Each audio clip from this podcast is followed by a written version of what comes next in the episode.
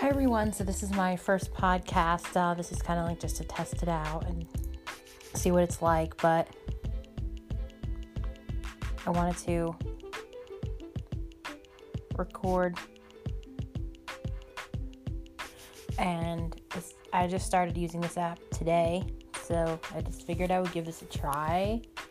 So if this works well, I might start doing this for YouTube and start vlogging again, but I'm not sure. I have to see because I know people, sighted people prefer the videos. So if there's no video, people most likely are not going to be, are not going to watch.